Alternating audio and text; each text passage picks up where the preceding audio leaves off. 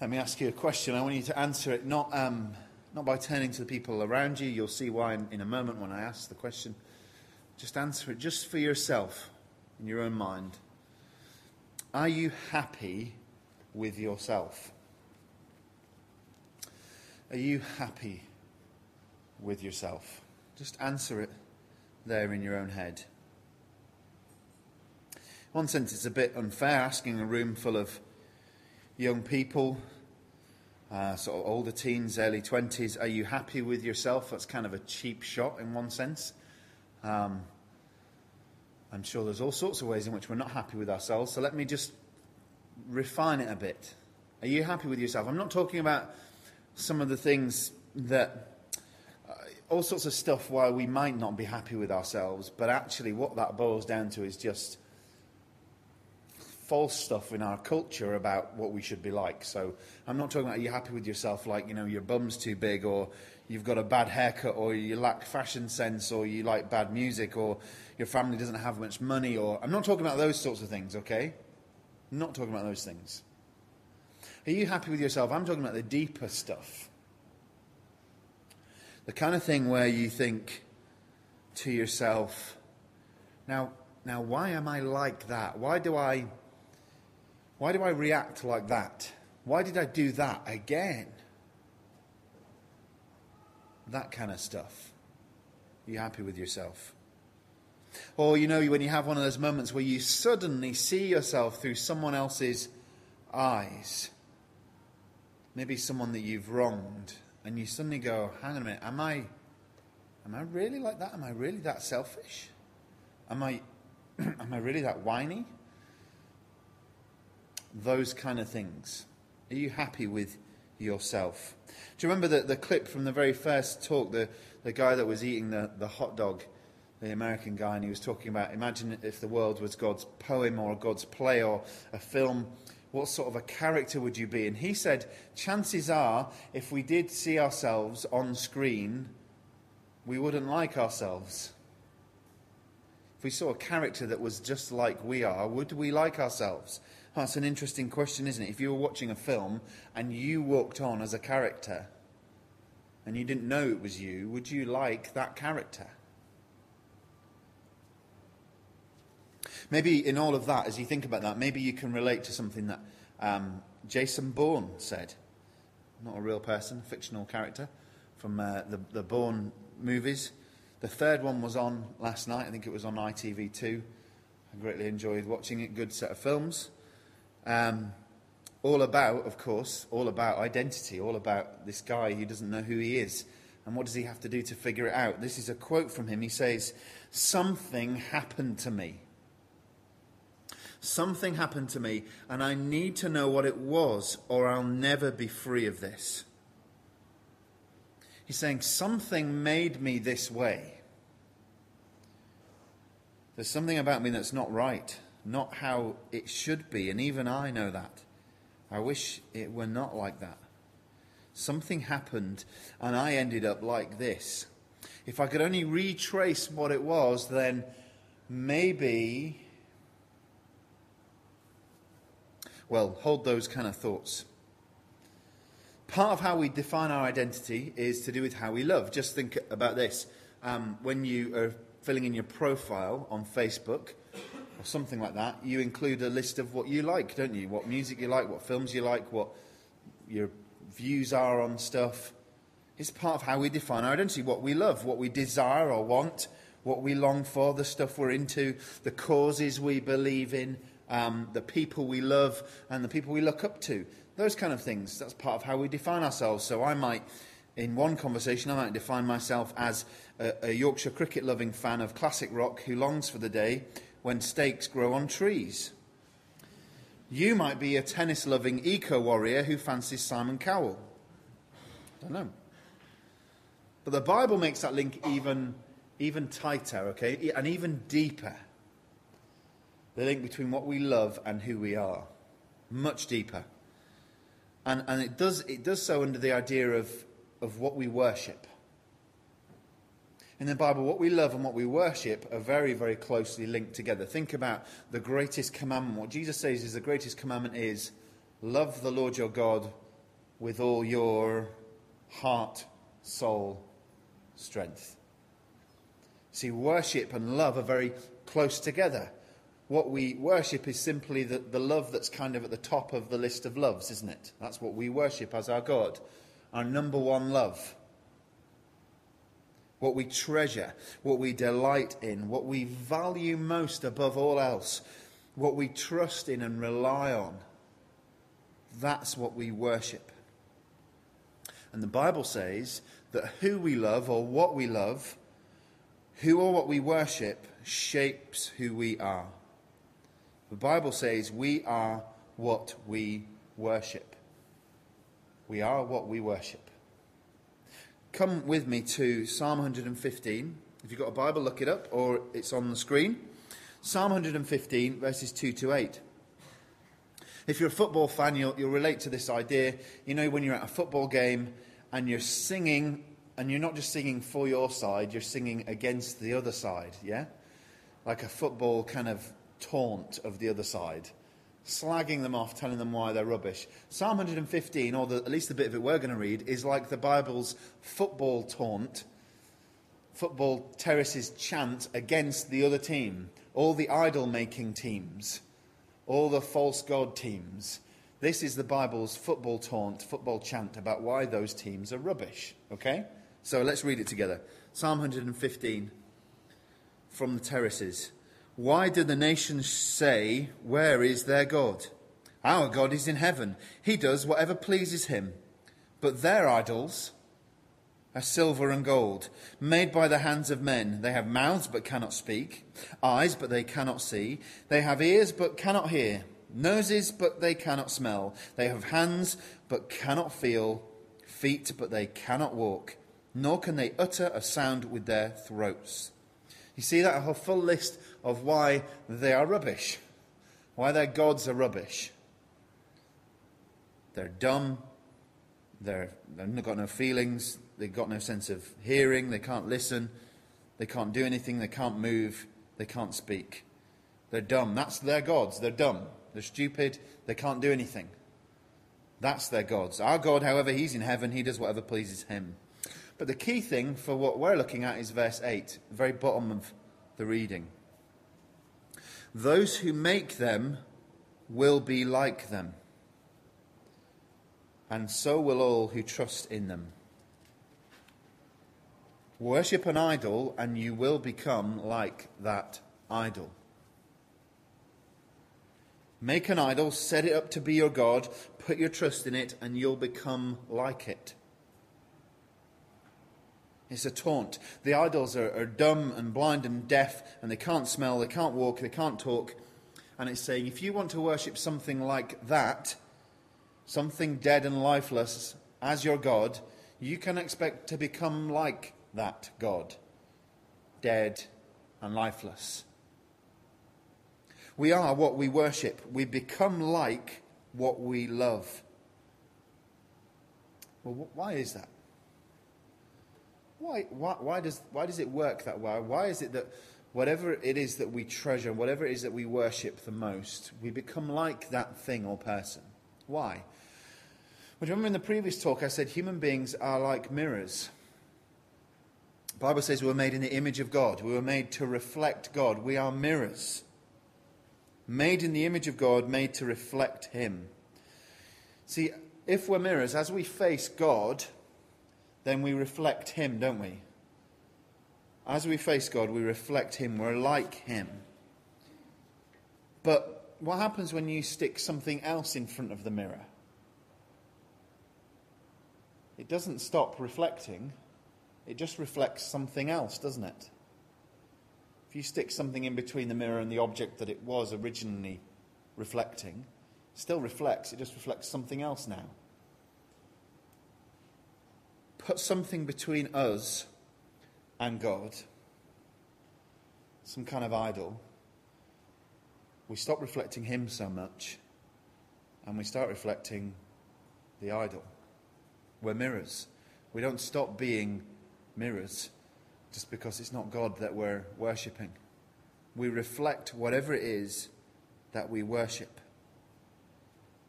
Which means one of the major reasons you and I are the way that we are is because of what we worship. One of the reasons we react the way that we do, one of the reasons we get angry at the things that we get angry at, one of the reasons we get sad at the things we get sad at, is to do with what we worship. Jason Bourne said, Something happened to me, and I need to know what it was, or I'll never be free of this. What happened to us? We stopped worshipping God in all his beauty and his goodness and his glory, and we started worshipping other things. We made them our heart's delight, and so we became like them. Let me show you another passage that kind of has the same idea in it Romans chapter 1, verses 21 to 28. It's kind of like Paul the apostle is telling the story of the human race, but from the perspective of, from the angle of, what we worship It says, Here's the story of the human race told from the angle of what is it that we worship. So let's have a read. Romans chapter 1, if I can find it.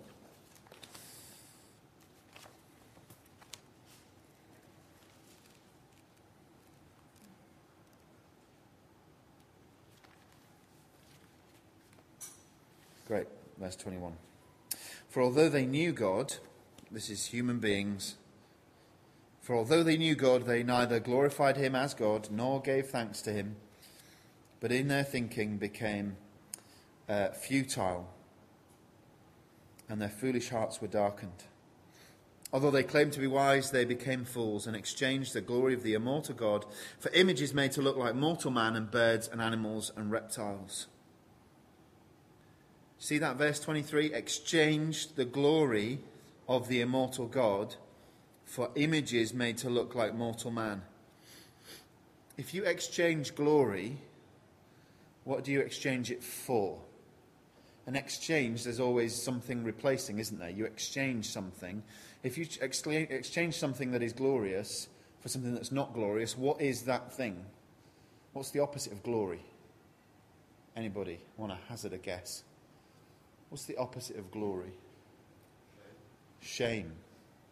Bingo.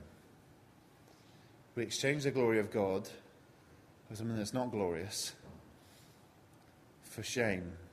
Just have a look at verse 24. Therefore, God gave them over in the sinful desires of their hearts to sexual impurity for the degrading of their bodies with one another shame. Same idea there, verse 26. Uh, verse 26. Because of this, God gave them over to shameful lusts. Even the women exchanged natural relations for unnatural ones. And so on. Same with the men in verse 27. Exchange glory for shame. Why? Because we stopped worshipping the God who is glorious. So we stopped reflecting glory. We start reflecting something else instead shame.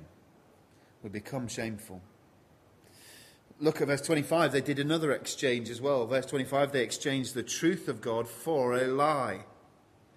Now, if you exchange truth for a lie, do you become wise? No, you don't become wise, you become foolish. You stop worshipping truth, start worshipping a lie. By definition, you become foolish. Verse 22 Although they claimed to be wise, they became fools. Verse 28 Furthermore, since they did not think it worthwhile to retain the knowledge of God, he gave them over to a depraved mind to do what ought not to be done. Foolish. Uh, this bit of Romans 1, it pretty much traces all the stuff that's wrong with human beings and with human society. It pretty much traces it all right back to the issue of what we worship and says we are reflecting the wrong thing. We are worshipping the wrong thing. And that's where it all went wrong. So our problem is not just that there's a list of bad, of bad things that we're not supposed to do, and we do some of them.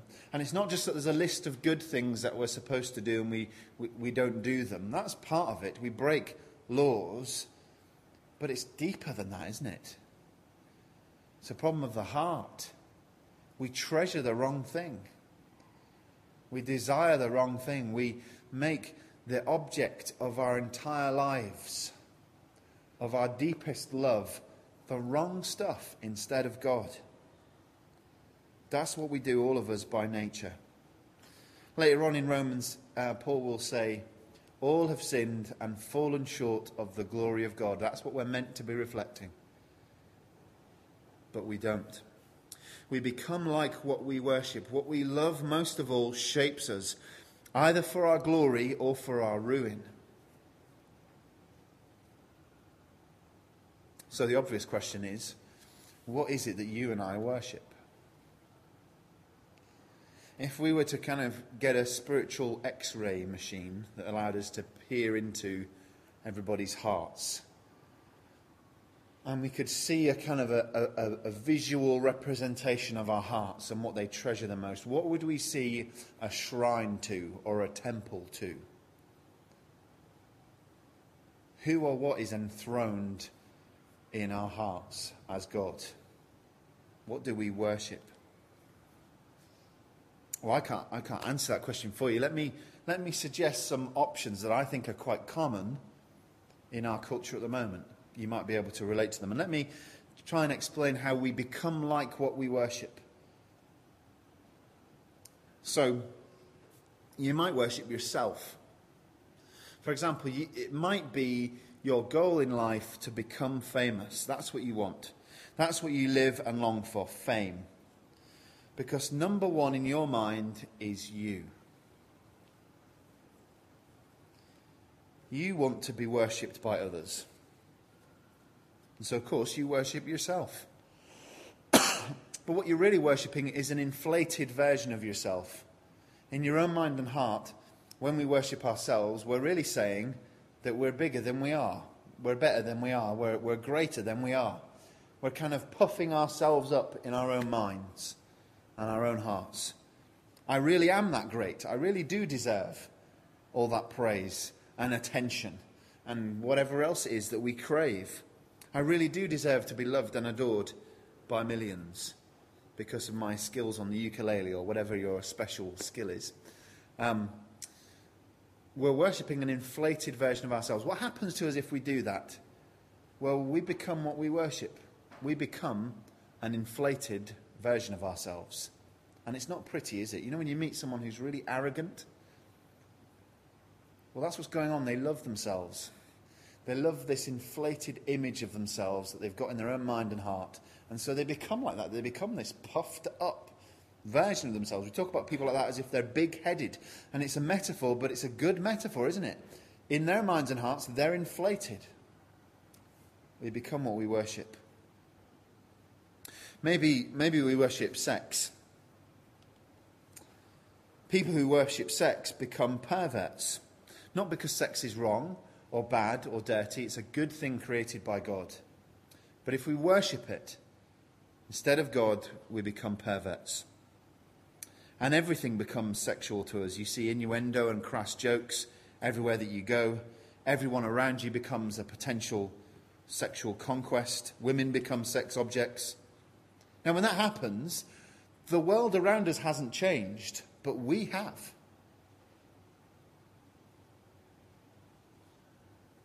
We've changed. We might worship material possessions because we have to have the latest thing, the latest model, the newest version of the iPhone or whatever it is, the coolest new gadget. We have to have it. Well, if you worship stuff like that, you become what? Well, I think one of the things that happens to us is that we become shallow. If you worship the latest thing, all you live for is the next thing, well, that's constantly changing, isn't it? That's constantly new. It's not meant to last. Everything always needs upgrading nothing is, there's nothing kind of long term or long lasting about the latest new thing, by definition. So we worship that, well, we might stand in danger of becoming a shallow person, where there's actually nothing deep and nothing lasting about us either. Because we live for the next new thing. We become what we love. We become like what we worship. The Bible is saying to us if there's something wrong with us, it can be traced back to what it is that we worship. So if you have an anger problem, maybe the God you worship is demanding and unforgiving too. Maybe that's why you have an anger problem. If you have a lust problem, well, maybe the God that you worship is selfish. If we're a critical and a judgmental person, well, maybe we worship the God of other people's opinions. Whatever idol we worship, we become like them. And there's one way that we definitely become like them, whatever the idol is, whatever it is that we're putting between us and God, there's one way that we definitely become like it that we can be sure. Back in Psalm 115, do you remember the psalmist says, the idols, they can't, they can't speak, they can't hear, they can't feel, they can't walk, they can't speak, and those who worship them become like them. Worship idols, and you become spiritually blind and dumb and deaf and dead. That's what happens. 2 Corinthians 4, verse 4. We'll have a passage up on the screen in, in, in, a few minutes, but we don't need it right now. But it puts it like this The God of this age has blinded the minds of unbelievers. If you worship the God of this age, you will become blind whatever created God we worship, it isn't the true God. And if we worship it, it, it kind of dulls our senses, it dulls our appetite, our ability to respond to the real God.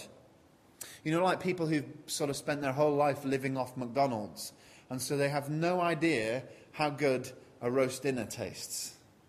Because all they know is McDonald's, and they have no appetite for an actual, you know, good home cooked meal. It's like that. God becomes less attractive to us because we're completely distracted by something else. We think that the real God can't deliver what we're, what we're looking for in this idol. And God becomes less real because we're obsessed with something that we can see and touch. We want an idol that we can see and touch. And the invisible God, well, he can't fulfill that, can he? Uh, so, the number of people that I come across um, in life in church life. Um, and you find them and they say, well, I'm going through a crisis of faith and I'm wondering whether God is still there or not. And sometimes people just have that question and it just is a genuine question, and that might be you, and that's fine. But quite often I find when you push a bit deeper with people who are going through that kind of crisis, I just don't know if God is still there or not. When you push a bit deeper, what you often find is that it turns out that there's something else in their life that they love and live for. There's an idol. You see, God isn't hiding from them, they've just become less sensitive to Him. Because He doesn't feel like He's there because they're constantly ignoring Him for something else. Think about it. You know, if, if your idol is, is, is a boyfriend, that might be your idol. Either a real boyfriend or, you know, one that you want if, you're, if, if, if a, a boyfriend is your idol, you're not going to be attracted to the real God because he isn't like a boyfriend.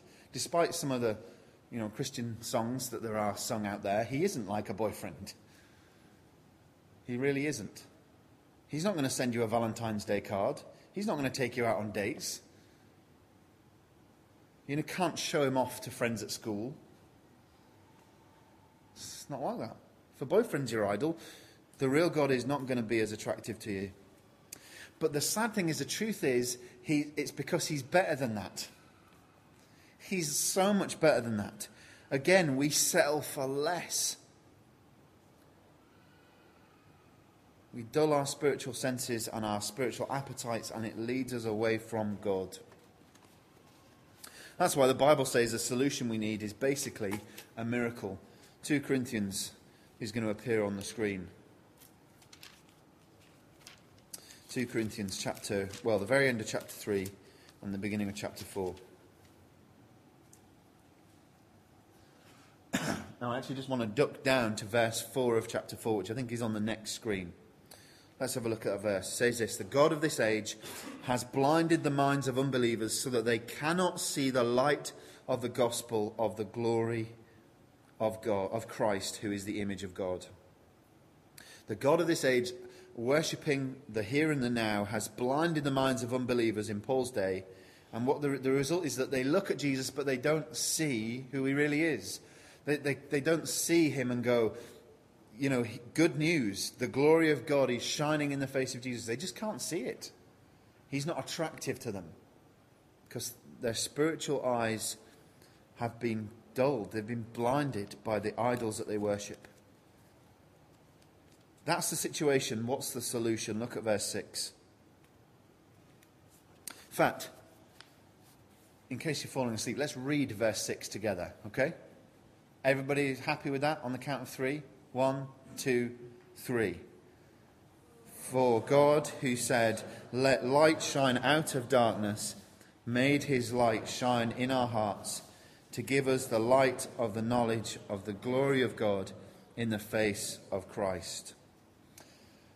God performs a miracle in idol worshipping hearts like ours. He performs a complete miracle. It's just like when He made the world. When God made the world, He spoke and He said, Let light shine out of darkness, and it did.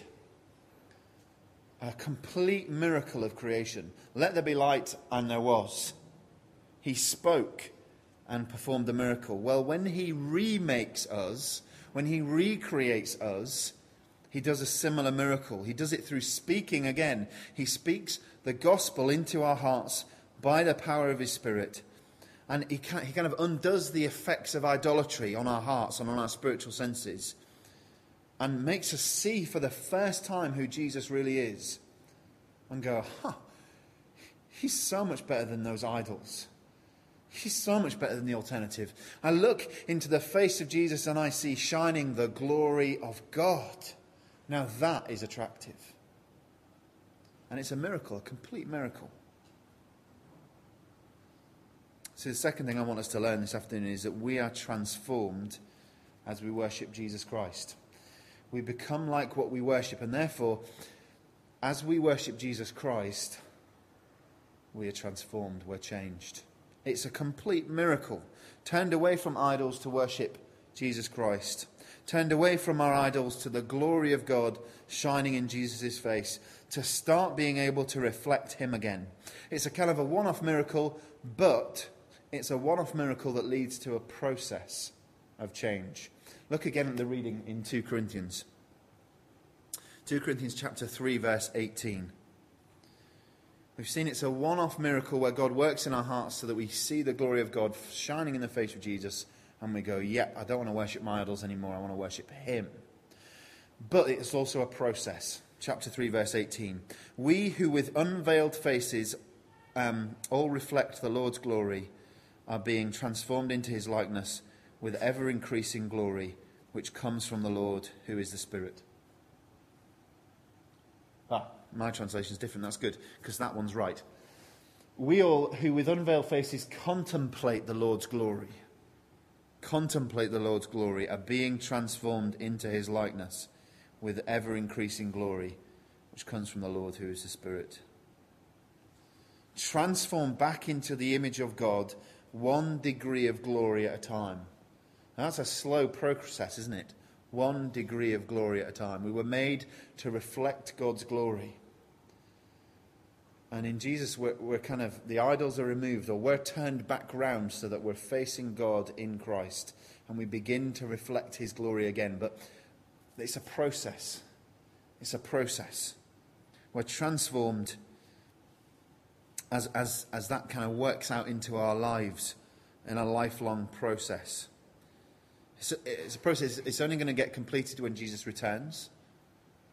It's not going to get completed before then but it's a process. And what does that process involve? Well, it's as we contemplate the glory of the Lord. We who with unveiled faces contemplate the Lord's glory. I don't know about you, I, I hear the word contemplate and I think it just is something to do with either looking or thinking. Contemplating. It's like, contemplating is like something you do in an art gallery. You know, you sort of, if you're that kind of a person, you sort of contemplate the paintings with a very sort of, you know, um, arty look on your face. Hmm, I'm going to contemplate these paintings. That's not really what it's talking about. It's not really what he's getting from. He's actually using a metaphor from the Old Testament. In the Old Testament, God met with Israel in a tabernacle, uh, a big tent that had a number of sections, and God made his glory kind of visible and felt and present. God made his glory shine in the innermost section of that tent. They called it the Holy of Holies. And nobody could go into it apart from one guy, and that was the high priest once a year when he came and he offered a sacrifice in worship. Now, what Paul's been saying is that through Jesus, we all now get access to God in that kind of way that the holy, the, the, the, high priest was the only guy who got that before. Now, we all get that access. The veil, the curtain is removed. We've all got unveiled faces. And we get to encounter the glory of God in Jesus. That's what he's talking about. We're all welcomed into the presence of God through Jesus and we get to see God's glory like only the high priest did back in the Old Testament. In fact, we see it shining in the face of Jesus. It's not just, it's not just looking, it's actually entering his presence. Being present, drawing near to him in worship, like the high priest entered the tabernacle back in the Old Testament. That's what he's talking about. Now let's step back a bit and look at what we're actually saying. What are we saying by all of this? We become like what we worship, and we are transformed as we worship Jesus Christ. Sometimes people think that becoming a Christian, you have to somehow become less you. You kind of have to suppress the real you and fake it, or something like that. You have to stop being who you really could be and kind of box yourself in with all these limits. That's what people sometimes think becoming a Christian is about. It's conforming to someone else's standards instead of being free and being yourself. Instead of being you, you have to listen to a dusty old book which tells you what to think. And the real freedom, the real kind of time when we become ourselves, is when we throw all that God nonsense off and we just go and make it up on our own. That's kind of sometimes how our culture tells the story.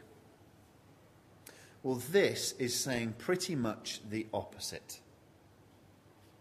It's saying the opposite. It's saying, look, we only become truly, fully human. We only become who we were made to be and who we are meant to be we only become our true selves when we become a worshipper of Jesus Christ, when we treasure Him, when we contemplate His glory, when we worship Him and make Him the center of our lives and the treasure of our hearts. That's when we become truly, fully human. See, we were made to reflect God. That's who we were made to be. And if we worship idols, well, we don't reflect God, we reflect them. We become less than what we were meant to be. Worshipping idols, that's what makes you less human. That's what mars and distorts who you really are. Worshipping Jesus, that's being restored to what we should be. And uh, we've seen that that's a complete miracle. And so I want to say if you're here and you know that you have never made that kind of fundamental break with your idols and said, Yes, what I really want to do is follow Jesus. I want to worship Jesus, not these other things that I've been worshipping. If you've never made that fundamental break with them, but you're beginning to think that you maybe want to. You know, you kind of you feel there's something wrong. You know that the things that you're worshipping in your life the idols of your heart, you know that they're not delivering, and you don't like the person that you're becoming. Well, maybe, just maybe, God is starting to work that miracle in your heart. If that's you. If that's you, I challenge you, I, I encourage you. Why not pray for that miracle?